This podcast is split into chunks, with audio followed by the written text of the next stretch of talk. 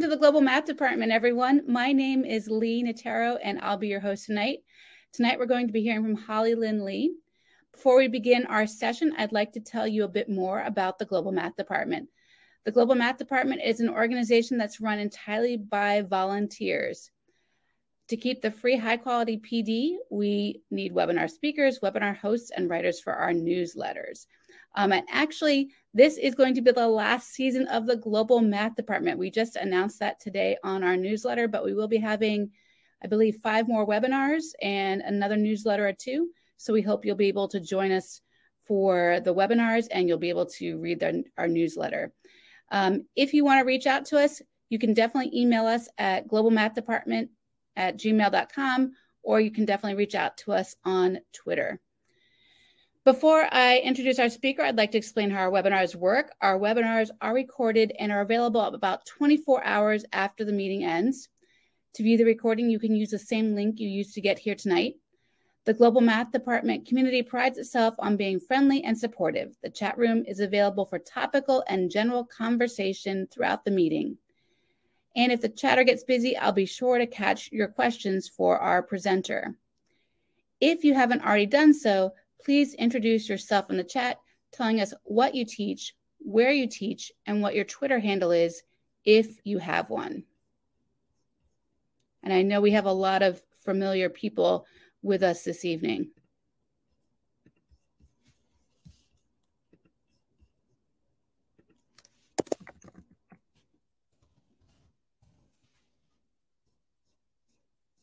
All right, so welcome everyone.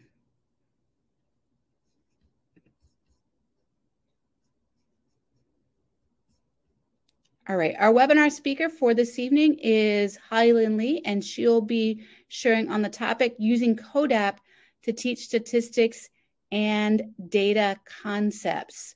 Dr. Lee is a distinguished professor of mathematics and statistics education in the STEM education department at NC State University. She's also a senior faculty fellow at the Friday Institute for Educational Innovation. Her research expertise focuses on teaching and learning of probability, statistics, and data science in grades 4 through 14. She, eh, she's an expert on the design and use of technology tools to facilitate students' learning of mathematics and statistics, as well as preparing pre service and in service teachers to use technology in mathematics. She situates her work in educational design in order to provide the best learning opportunities for students in K 12 for university students and educators around the world.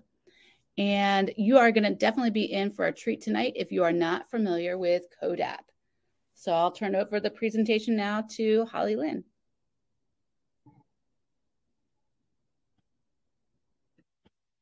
All right. So I do have dual screens here. So if you see me looking over here, it's because I'm trying to monitor the chat or looking up something over here.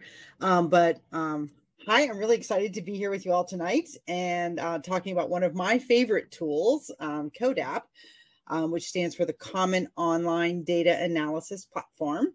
And um, I, you'll see me situated in an office. This is not my real office. This is uh, the office of Trena Wilkerson at Baylor University. Um, I am a faculty member at NC State, but I am on loan to Baylor University for the semester and I'm teaching classes here. Um, so uh, my office is not as neat as Trena's. Um, but anyway, I'm going to go ahead and get started so that we can utilize all of our time.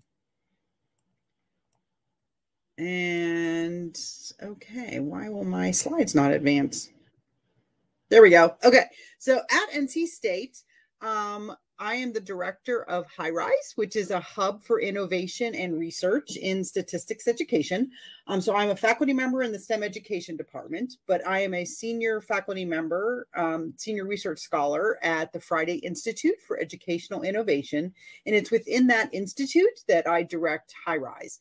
And we have um, several different um, research projects um, going on at HI-RISE. And uh, for many years, we've been providing on massive online open courses for educators um, in teaching statistics and data and um, um, have been really trying to think critically of how to engage um, our global educators um, in in thinking more about how to infuse data and statistics into our classrooms, specifically using the tool CODAP.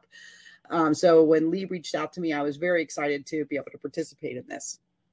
So our goals for tonight um, is to think about what what might be a data intensive approach um, to teaching statistics, um, to give you an overview of CODAP, and to really dive in and to show you some of the, the cool things that CODAP can do by sharing and um, going through some sample activities.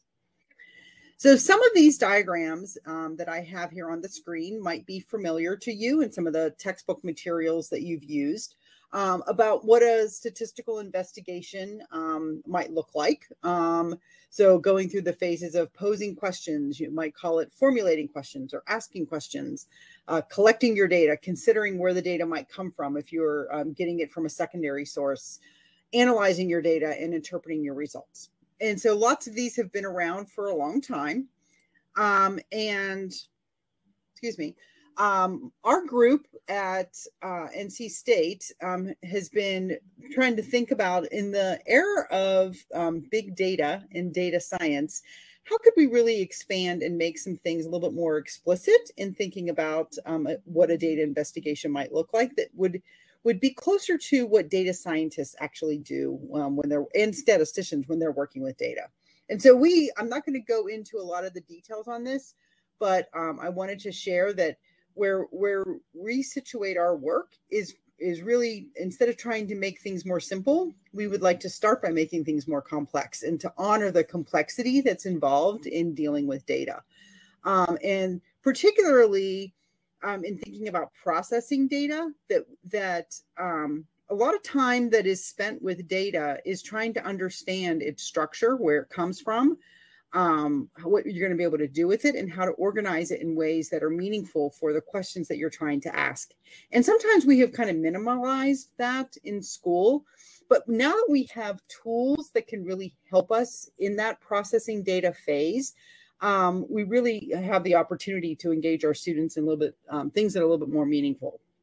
So I don't want to spend too much time on this, but just to give you a, a sense on um, where where our team is um, thinking about um, related to this. And so we tried to to bring bigger data into the classroom. And here you can see some pictures of um, real students engaging with um, larger data sets and um, um, all of the images are they are using CODAP but the data is bigger. It has many different cases to it. It has um, more than two attributes. I like to say that we do not live in a univariate or bivariate world, and we our students are naturally are multivariable thinkers. They try to look for relationships and trends among different um, variables all at the same time, and we should be capitalizing on that. And we have the tools um, to be able to to help us do this.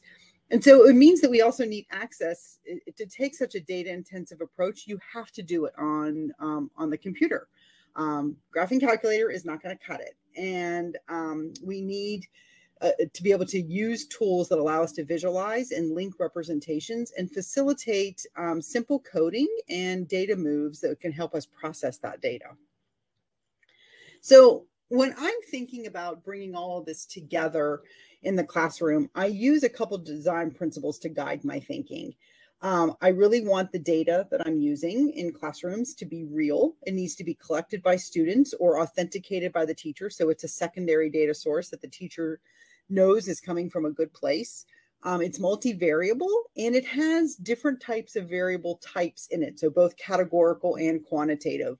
Um, it's large and large is relative um, and sometimes messy. Um, so there might be missing variables, for example, uh, missing values, excuse me, um, uh, for some of the cases. Um, there might be um, data that is coded in a certain way, and you have to um, you have to know that the code 999 um, doesn't represent dollars; it represents a code that that there was no response. and so, knowing how to actually deal with that in a data set the da- and the data context that you're dealing with have to be engaging to students. So then I move on to think about the tools that I want to use. And, and as I said before, the tools need to be able to facilitate being able to act on the data in certain ways. And in particular, in uh, being able to use to, to act on it in tabular um, form as well as graphical form. And we want to be able to have supports with visualizations that help us make sense of data through linking different representations of data. Um, the tasks that we use need to have multiple entry points for different levels of sophistication. Um, so our, our learners are, are able to draw upon their contextual understanding, their understanding of ways of dealing with data and different statistical um, topics um, to be able to make sense of the problem at hand. And we also want the task to promote curiosity and deep engagement. So we're obviously going to be um, paying attention a lot to the ideas of tools tonight. So here is CODAP. All right, here's a screenshot of CODAP. And um, I think earlier on, um, yes, if I'm looking over here in the chat, I see Bill Finzer.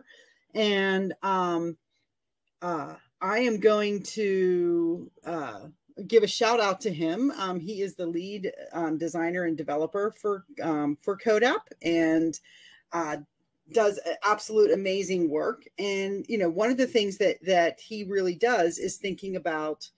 Um, oh, let's see. So Leigh, I see you raising your hand. That was accidental. Sorry about that. Oh, okay. I could use the emoji to to to to uh, clap and say thank you to Bill Finzer for uh, the work that he's done. Got it. Got it. but yeah, so I've been a long time collaborator with Bill, and um, you know, he really listens to what the needs of teachers and the needs of designers, and um, tries to to be responsive to that in building a tool that is um, going to work the best in the classroom that it can. Um, and one of the absolute best things is that this thing is free and there's no login required. So um, you don't have to have an account. Um, it's really easy to use, and hopefully um, you will experience that tonight.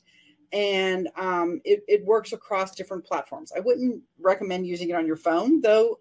I have used it on my phone, but you know, the bigger the data gets, it's kind of awkward to scroll around on your phone. Um, but I would like to see if um, um, if any if either through emojis or through putting th- some things in the chat um, if you could put um, some indication of whether you have ever used CODAP before. So maybe a yes or a no if you have or give me a heart if um, if you have used. So i'm seeing some hearts and i'm seeing some yeses and nos. All right. So we've got a variety of different um, variety of different um, exposures to this tool. Excellent, excellent, excellent. So we're going to go right into thinking about two CODAP enabled activities. So the first one is one of my um, um, favorites to kind of engage in, um, understanding roller coasters. And we're going to think about it as far as situated here in the US. I did notice earlier that we've got some um, educators that are situated not in the US. And um, hopefully some of the things we're um, talking about won't be too far afield um, for you to be able to imagine. So, I'd like to take a, a moment for you just kind of take in these images um, of different roller coasters that you might see in an amusement park. And if you could put in the chat some of the things that you might be noticing about these roller coasters. What are some things that you see in the pictures? What do you notice about these roller coasters? I'm going to look over here at my chat and wait for some responses. Um, Hollylynne, are they need? Do they need to see the uh, CODAP uh, website at this? Point? Nope. Nope. Nope. We're just looking at. Can everybody see the images of? Oh, we don't coasters? see the images of roller coasters yet. Oh, I am so what what slide? It says activity one, understand understanding the roller coaster industry in the US. So it might be a slide behind or something like that. Yes, you all are a slide behind. So it seems like there is a pretty big delay when I advance my slides and when you all are seeing them. Or it might just be one slide behind, maybe. Um Okay, so if I go yeah, now, we're ahead too. Now we see Cedar Point. okay, but I don't want to see Cedar there Point. I want to see. So yep. All right, you see yeah, them? there okay. we go. That's crazy. Okay. That's okay. All right. So Leigh, I'm gonna have to help I'm gonna have to help you. You're gonna have to help me kind of make sure that we are on uh the appropriate screen. everyone Yep, can yep, see, okay, see what I think of they all right. So things that we notice, I'm starting to see some some uh so Kyle noticed loops. Yes. All right, steep, high, made of metal and wood. Wondering about the speed. Yeah. Oh, and the support systems. Yes, looking at at all the uh all the architecture that is going into keeping those things vertical. How fast you have to go in order to make a loop. hmm Yeah, emotions of scariness. Great. Does one go into the water? Yeah, it certainly looks like there's some splashing going on over there, isn't there? Yep, whether you're upside down or not. Where are they located? Types of seating. Yeah. Awesome. So, one of the things that I'd like to point out is that this context and the things that you are noticing is that what you're immediately starting to notice is not just um, you, we, we can notice single attributes about a single coaster, but by looking at a couple different coasters, we immediately start thinking about how the coasters vary. All right, we're not using that term yet, but the things that you are noticing are things, some of them are things that vary between the coasters, like the seats, like the speed, like the materials. All right. And so doing an act, doing, uh, helping your students get, get situated within the context and thinking about the different attributes that, um, that roller coasters have gets them thinking about not only just about attributes, but how those attributes might vary from coaster to coaster. All right. Now, do you see uh, the Cedar Point announces it's retiring? Are you guys on the same slide I'm on? Cedar Point is not up there just yet. Well, let me see if I can go forward. There it is. Okay. All right. So this was a um, news article back in the fall in September of 22 about um, Cedar Point retiring one of its roller coasters called Top Thrill Dragster. Is there anyone here that knows anything about this particular coaster? Looking over here at the chat to see if there's maybe do we have anybody here that is from the the um, northeast? This particular Cedar Point is located in Ohio in the United States. Oh, good news that they're just redoing it and they'll reopen it again in 2024. I did not know that, Jamie. That is very good to think. Oh, and Emily has ridden it. All right. So we do have a little, we have a few, uh, um, we have a few people that know a little something about this coaster. Okay. So let's take a look at what we could what i would what i would do and we're going to go through this quickly um, but in a classroom i would pick a particular coaster and um, have students actually then go and go and use the internet. So can you all see let me just stop and make sure you all can see i have a picture of the top thrill dragster and then i have a table on the left hand side. Do you all see that screen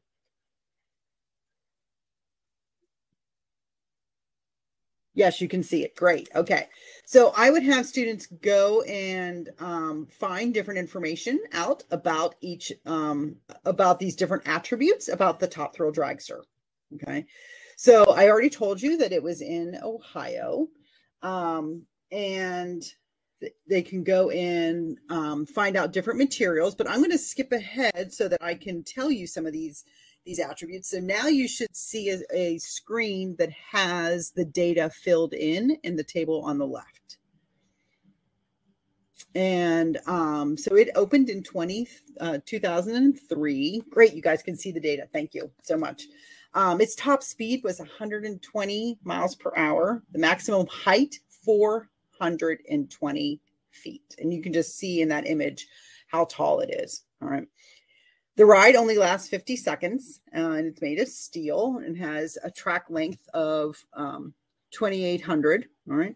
So doing doing um, having students go and searching about a particular case not only do they get to know those attributes but what they'll also see is that different websites might report slightly different values for each of these and so then they've got to make some decisions about which values they're going to use um, to report on their data um, and so um, some so some natural ideas and statistics come up about um, measurement and the kinds of errors that are um, um, present in data. So, going back to these pictures of the roller coasters, um, we could start thinking about some investigative questions like how do different characteristics of roller coasters create different rider experiences? So, kind of an overarching question that might get us engaged with the data. Um, or how have characteristics of coasters changed over time?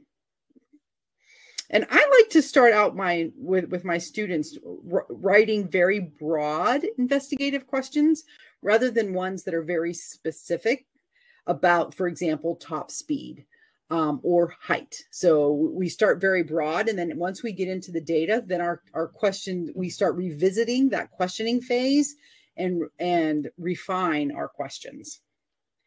So now is when, if you would like to play along and go into um, um, CODAP with me, you certainly can. So the, this might depend on your monitor setup and how you're joining us tonight. Um, but you are also welcome to just sit back and enjoy and watch um, and um, think while I do. All right. So I am going to switch over to a new tab. And so now I need to know if you all can see my CODAP screen. I'm going to reduce this a little bit. Oops, a little bit bigger. All right, so you guys can see CODAP. All right, and I have my screen set up. Um, over here, I tell you a little bit about this data set. This data set has 19 attributes in it and about 635 um, roller coasters that were built between 1915 and 2020 that were currently in operation in 2020. And we used the roller coaster database um, which I have linked down here as our source of our primary source of data. And then we filled in some of the missing data values using other websites. Um, and we have a table that actually describes all the different attributes. So here's our data dictionary um, or our code book, um, some might some might call it, um, that gives us our definitions of our variables. And so that those can be useful for students um, to think about. I currently have the um, the data um, set up in a way where I'm looking at what's called a case card, and I did that to purposely connect with the table that I had back on a previous slide. And I'm going to to enter. Actually, I printed them out. I'm gonna I'm gonna enter the um, the information that we had here. So I have the first two filled out for Top Thrill Dragster. Um, the city that it's in is called Sandusky, and it opened in 2003. Its top speed, what was that top speed? 120. And so this illustrates how um, you can enter data yourself into CODAP. But if you've got a larger data set, um, dragging in a CSV file is uh, much better. Um, all right, duration is 50. Type, it is steel. Oops, sorry, having trouble clicking in here. Drop length is 400 the number the length is, track length was 2800 And the number of inversions when it, it, it whether or not it flips us up and down is zero. All right. There are no inversions on this ride. So there's no loop. All right. So the question is, is the data already in CODAP? Yes, all of the data is in CODAP except the data just for the Top Thrill Dragster. All right. So, so the data that I was just entering here was just for Top Thrill Dragster.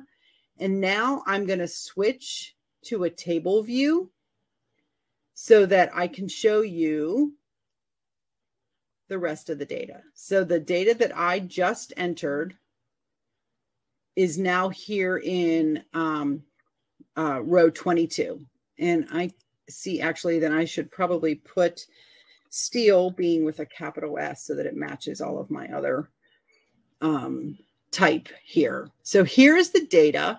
And right now I have the data filtered where it's only showing me the data for Ohio.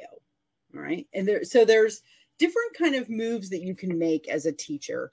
And even though I have all of the data right now for 635 roller coasters that were in operation in the United States, I've purposely chosen to just start by looking at the data from Ohio.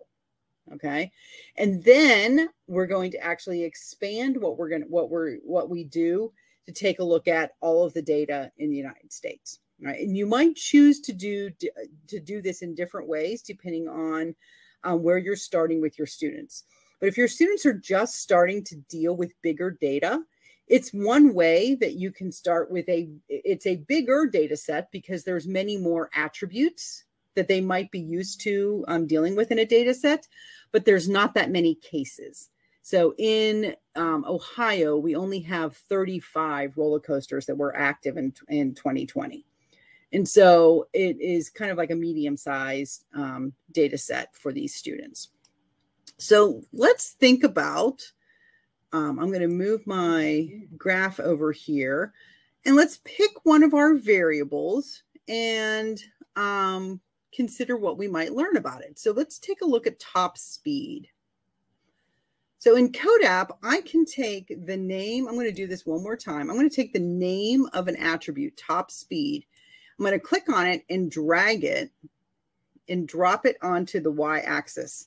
So this here is a graph window and I could use my um, menu up here to actually open up as many graph windows as I would like. So here I could, over here, I have top speed. I could take max height and I could graph max height over here. All right.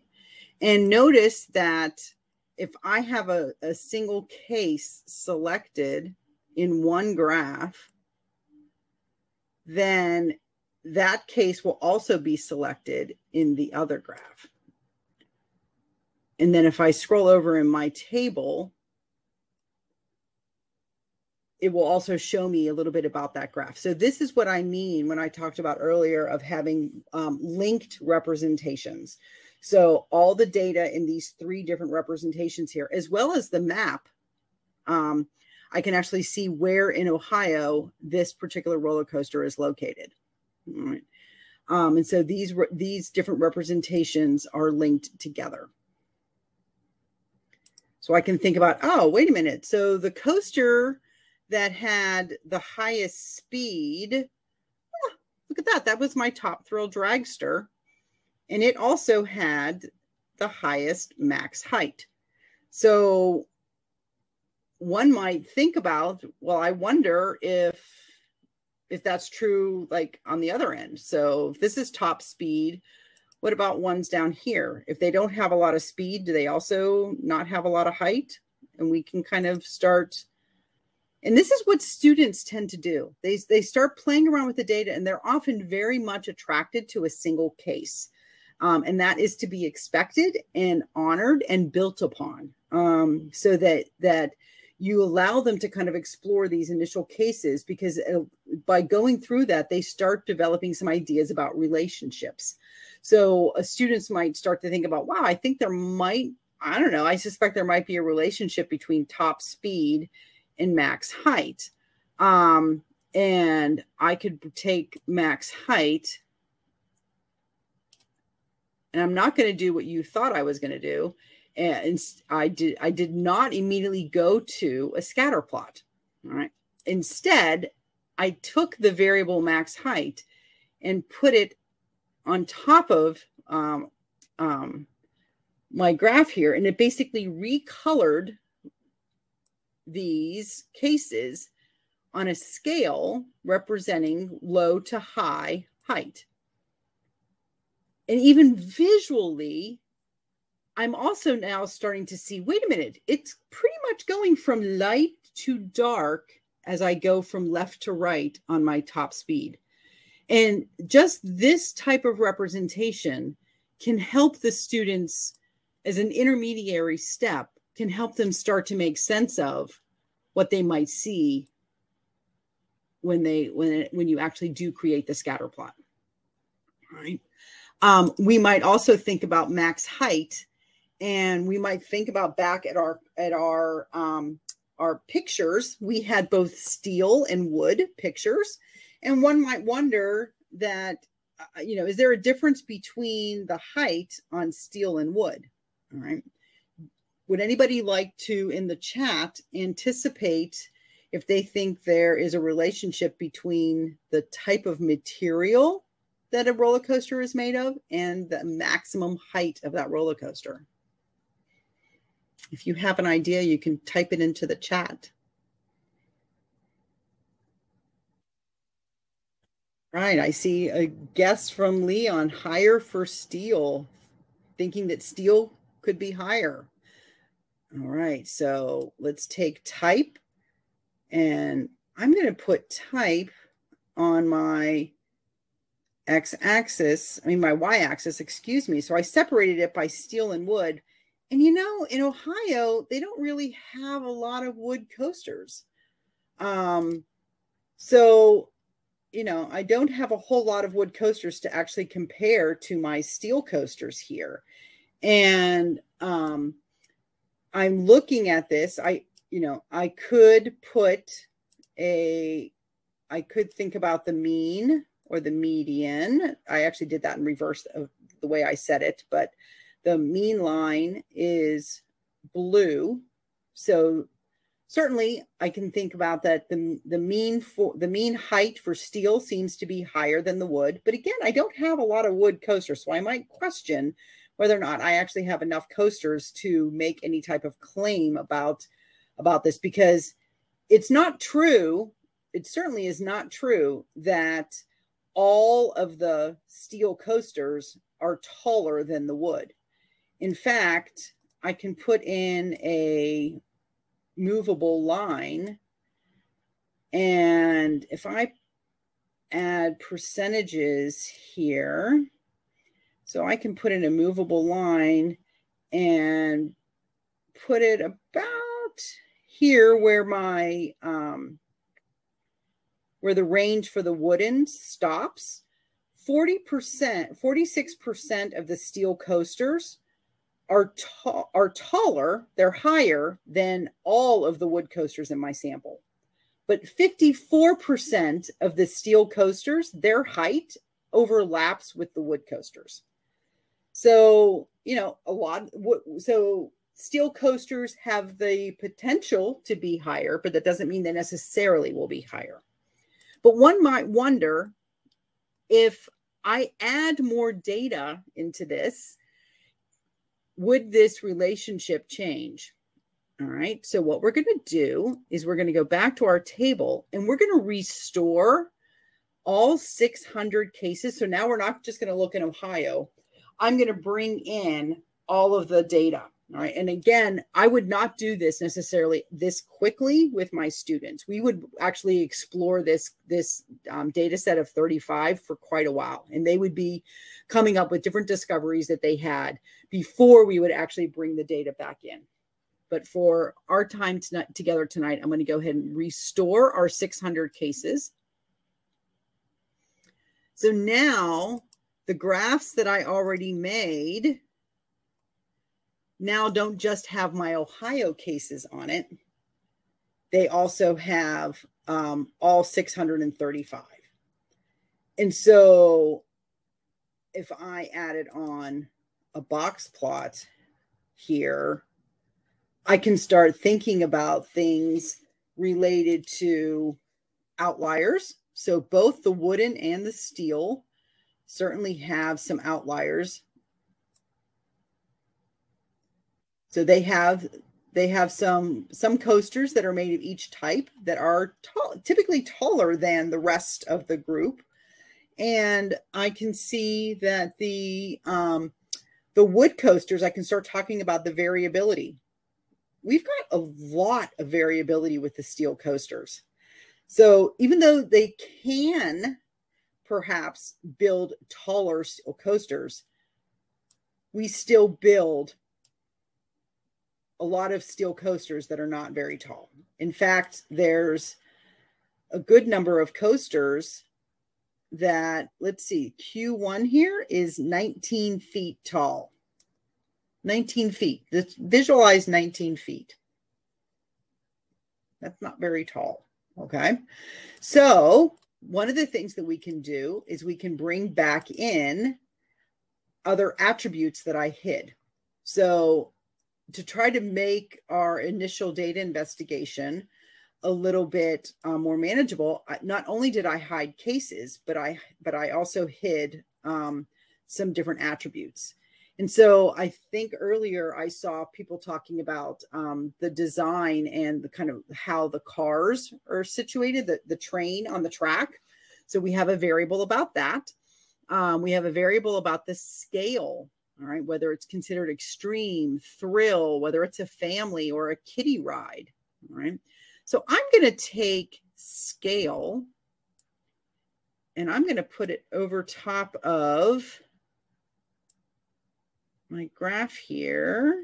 And I don't know what it just did. Why did it just do that? Let's see. Let's bring all that data back. Okay.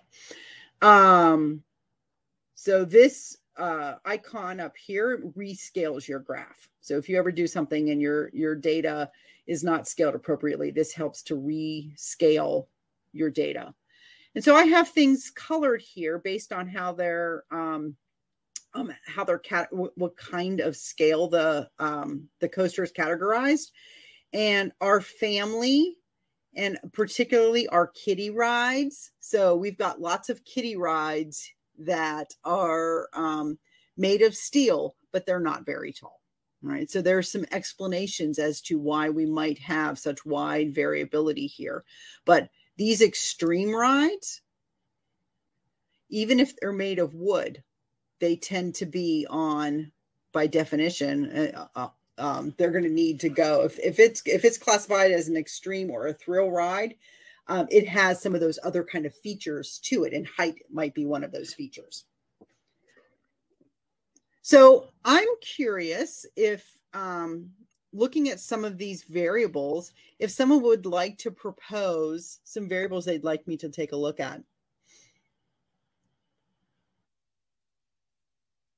You maybe have a hypothesis or some variables that you just want to explore. Ah, year built. All right. So let's see. I'm going to bring down another graph. Okay. And so um, there's a couple things that I have here. So I have year opened. All right. So my my roller coasters um, were all in this data set. So we had some pretty old ones that were still in operation in 2020. right? And um, so let's see, I'm seeing here, curious if the faster ones are newer. Okay, so are the faster ones newer? So let's see, for faster, I'm going to need my top speed. So we can color top speed here. And I could also put top speed on this axis.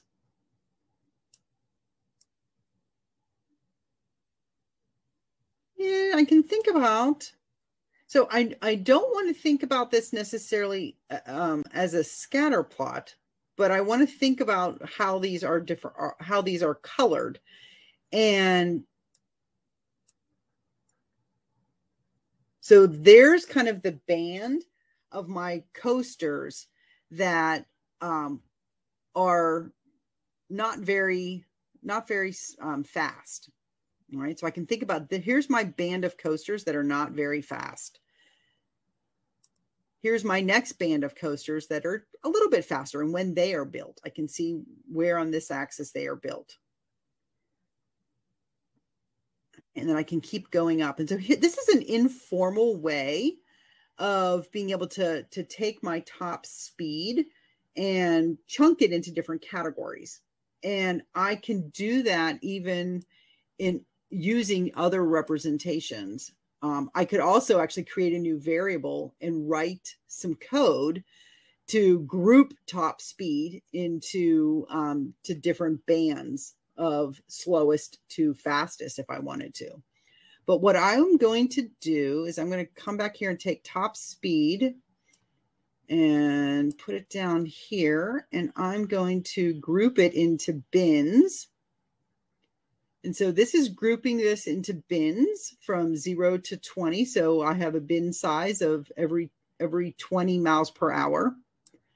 And now I can take year opened and put this as an overlay to see if that helps me kind of make sense of this.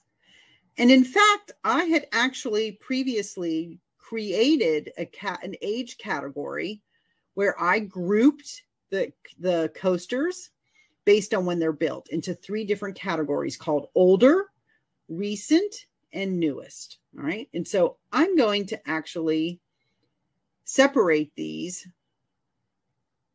by these age groups. And I'm going to take this age group and put it down here as well.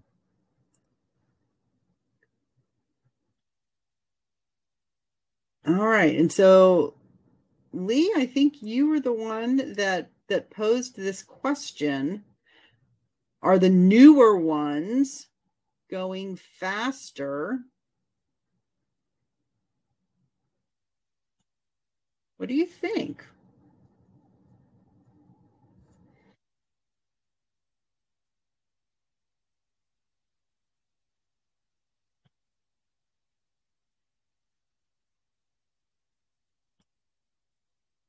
Do my newer coasters go faster?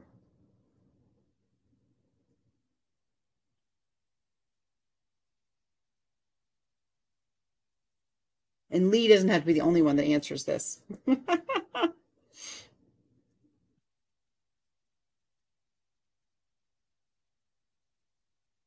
My box plot is certainly telling me about some of the variability in the different age groups.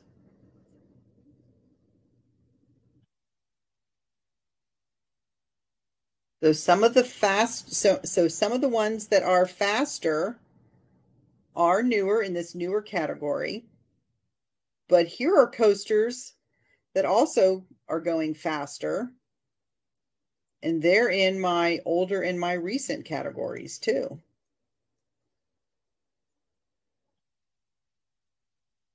Ah, so we've got less variability in speed with our older coasters and so we can all we, we can tell a data story about how the coaster um, architecture and the designs um, and the, the whole industry of roller coasters has changed the way that thrill rides are created and that um, um, we had if you look across a lot of the different variables you're going to find less variability in some of the older coasters and then there's much more variability um, in in some of the attributes the older that we get. Okay, so um, I'm gonna I'm gonna stop this and move on. And so we're gonna go back to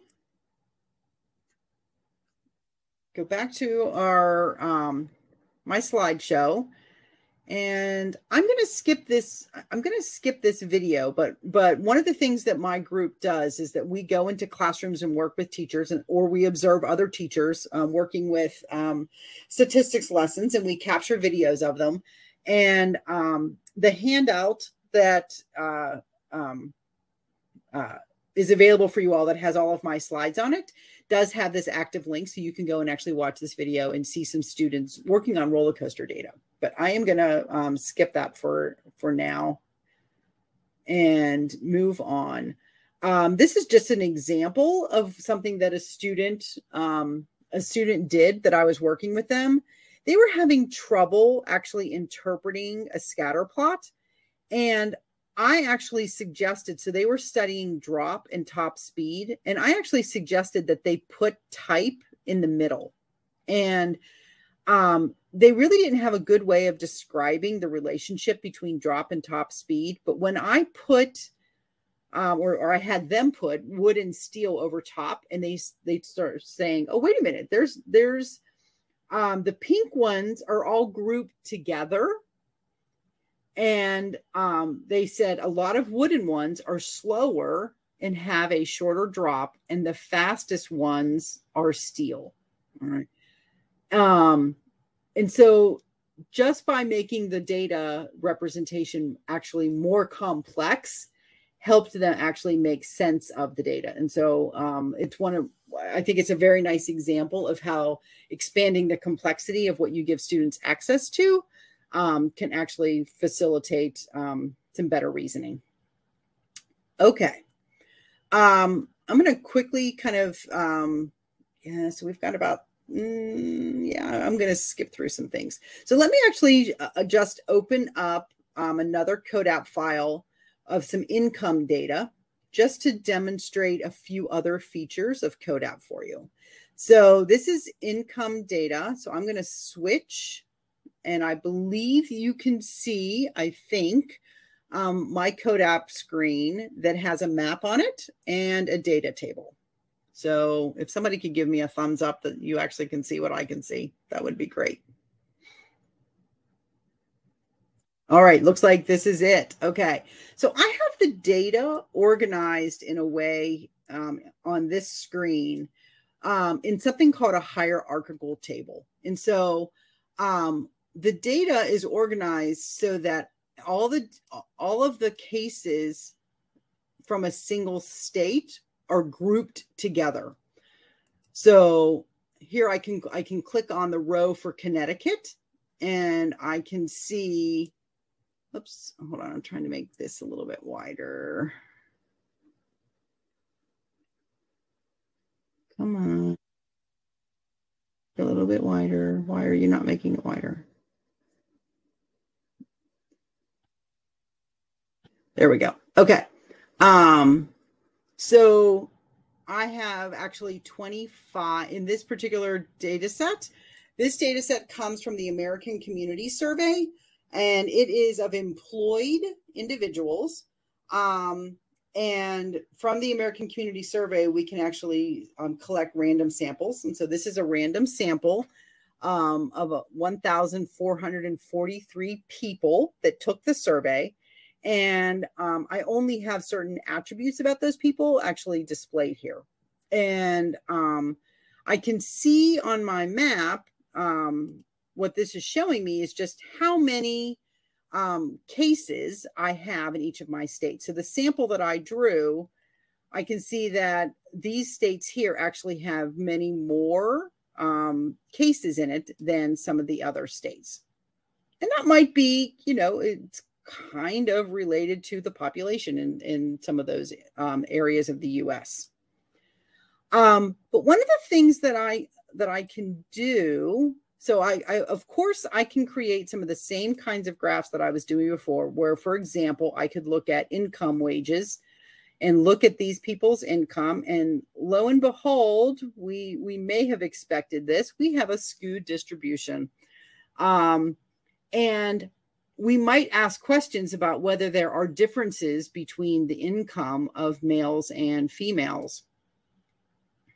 And we can start to look at that and okay, they're both skewed, but I see a little bit of difference in these distributions. I actually just used um, um, this data and uh, some other data that we were drawing um, around income for about two weeks with a class that I'm teaching here at Baylor.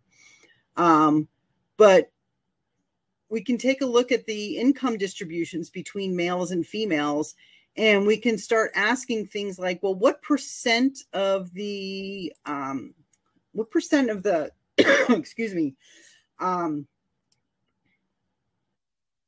sorry wrong thing. What percent of the um cases the people in in my my groups are actually considered outliers. So i'm going to try to put this movable bar about where the outliers start in my graph. So this is an estimation. So to be considered an outlier in the in the female group, I need to make um, about um, 110,000, 111,000 approximately. And to be considered an outlier in the males, I have to make a lot more, um, about 147,000. And if I add the percentages here, I can actually see that up here in my male distribution, 7% of the um, the wage earners that were male um, are considered outliers, but only 4% of the females. Um, and, and, you know, I, we also see, like we were seeing with the roller coaster, a lot less variability um, with the female income than we actually see up here with the males. So we see a wider spread between the median and the mean than we do um, for the females. And we have a lot more uh, um, a higher percentages of our males that actually have incomes that are considered um, outliers. I can select those outliers and i can see some things about them. All right. So all three of these are males one of them's 46 one's 38 one's 43 they all have a bachelor's degree um, so i can there, there's certain variables that i can um, think about here. But one of the things that I'm going to do just to show you um, something that you can do in CODAP is in this hierarchical table, I am going to compute the average income. So by state, I want to know in each of my states, what is the average income? So I created a new column and I called it average income. And I am going to create a formula and I want to compute the mean of this column here, which is my income wages. And if I start typing it, CODAP is nice and smart and starts to say, hey, these are the things that start with INC. Do you want any of them? And yes, I do. I want income wages.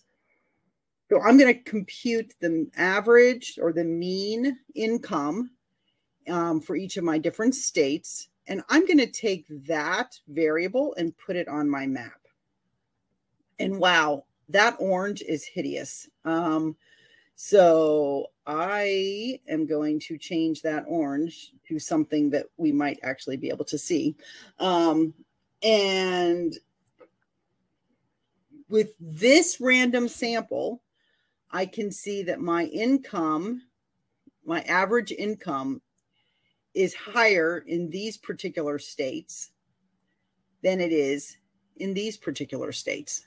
And we could start having some conversations about um, what job opportunities might be in those different states, um, rural versus um, urban density, um, and how that might be contributing to things. And we might have some hypotheses that we could actually go and select more data for. And just to actually show you, there is a plugin in CODAP for a microdata portal that connects up directly to, uh, to, to the database for the American Community Survey. And so with this microdata portal, we can actually retrieve random samples of data and um, use that to collect a new sample. And not just from 2017, but all these other years. And the, the, this is a great opportunity for students to actually come in here, think about questions that they want to ask, and be able to select data and um, be able to compare it. So, for example, if I picked 1980 in 2017 and I wanted my attributes, um, I'm going to actually go very quickly and I'm going to do. Um, I'm going to do income family total. Um, and we're going to get a sample of a thousand people So here's a new sample that I just got. And I'm going to bring up a graph. And I'm going to bring that income family total. And I'm going to sort it by year. All right. And this is one of those cases where I see, whoa, wait a minute. Who are these people that make like $10 million? 10,000. That that's like, what is that? Okay. This code, you have to know that this code actually represents somebody. Um, I think is that oh no that that is not true i think this i think this code is i think this is actually the maximum value that gets recorded in this survey um, yeah, I think that is true. And so I might select those and say, well, you know, I, I think I'm not, I don't, I think I don't want to consider those. So I'm going to hide those cases and rescale and be able to compare this. And then we did this in my class. We have to think about now, wait a minute, this is in 1980 dollars and this is in 2017 dollars. So I could go and look up the the um the translation that I would need to do in order to compute to change the 1980 dollars to be in 2017 dollars so that I could actually compare them. I could write a formula and I could actually do that transformation of the data. And all of that can be done in here within CODAP. So I know that that was super, super quick. Um, I'm going to go back to my slideshow because um, so let me go, let me go back. Can everybody see this slide that says income in America? Am I people with me? Give me a yes, hearts, yes. So um, if you if you're interested in using some of that income data, there is a fantastic um, project called U.S. Society um, Data, and that's where that those examples were coming from. And they have complete um, modules related to income inequality and U.S. immigration that are designed for um, uh, middle school or high school, um, and they're they they're absolutely fantastic. So I highly recommend them. Um, I showed you the microdata portal. All right, we're going to. I want to just step forward because we have about two minutes left. Um, I have here, and you can have this on the handout of how you can learn how to use CODAP a little bit better. Um, some links to videos of kids using CODAP in classrooms. But I want to share with you that we just launched last week um, a new professional learning platform called In Step with Data. And this is a free professional learning. So all of you are here on a webinar, taking time out of your day to to engage with um, new ideas and to think about how to put them into your classroom. And I'm a really big believer that teachers um, do want to engage in professional learning and sometimes they have to fit it in at crazy crazy times um, and so we designed a new platform where teachers can come in and personalize their learning um, around teaching statistics and you can do it on demand on your time when it works for you um, so we've built this around a framework about what we think um, makes an exciting and supportive um, classroom environment for teaching statistics and data science and we we call this kind of a um, design your own adventure, where you can go in and you can do different data investigations um, and experience what it's like to do data investigations. Um, we give you customized recommendations. We offer a couple surveys for you to take, and we give based on your answers to your surveys about your goals for like what you want to learn in your different um, experiences in the classroom. We suggest different things that you can go and learn from. Um, and we we have a lot of different um, resources and different technologies that have been vetted by experts um, and you know you can really expand your library of things that you can use in your classroom so we hope that you would consider um, engaging in that and let me just go back to this is the website instepwithdata.org and uh, you know if if you are uh, excited about what you saw here in the webinar and you would like to come and learn more, please join us online and um, engage with your engage with your own professional learning. And Leigh, thank you. Um, I it is 9:15. We are we have gone to the hour. Well, thank you very much. There's a lot of great resources there. Um, I do want to point out that there is a link in the handouts tab on the chat so people can definitely grab that and they'll get all the the links to all the different um, help resources so that we can have some time to explore this um, on our own. I, I, definitely feel like I need to pretend to be a student and just play around with it for a little bit um, first. Yep. Um, and yes, Holly uh, Lynn put the link to the In Step with Data um, into the chat. So thank you everyone for joining us tonight. Um, our next webinar is going to be on April 4th.